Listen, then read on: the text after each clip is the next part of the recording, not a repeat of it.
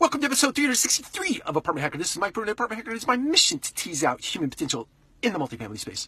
So we're in part five of a seven-part series in scaling up excellence in your business and finding cool solutions for um, deficits of excellence in your business. And many times when you're scaling up excellence in your business, you have to find legacy partners that may be set in their ways of doing things, and they may have habits that are tried and true for them. And um, one of the ways you do that is you find gateways or on ramps into uh, discussion so that it might be uh, more palatable for someone to change the way they are doing things uh, in the in the midst of a uh, or under the premise of creating excellence in your business. And uh, the book talks about a story where uh, two teams, two nations came to a negotiating table, and the first argument was a, or the first area of debate was.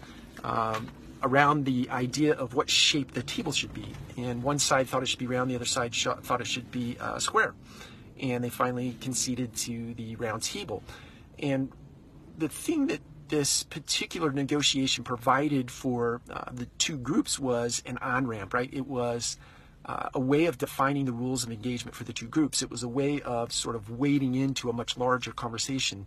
You might think that arguing over the shape of a table is a, a minute thing or, a, or an unnecessary thing, but it was necessary, and it is likely necessary in your efforts to scale up your business that you sit around topics that aren't so emotionally loaded prior to walking into topics that are emotionally loaded, and you kind of find your way into uh, a discussion that seems uh, like uh, one with friends as opposed to one with enemies. So that's the idea of, uh, of uh, scaling up excellence in your business, of wading into something or providing an on ramp or a gateway uh, into a discussion. So next time you're trying to make change in your uh, business, think about a way you can wade into the discussion ex- instead of uh, just going right in. Take care. We'll talk to you again soon.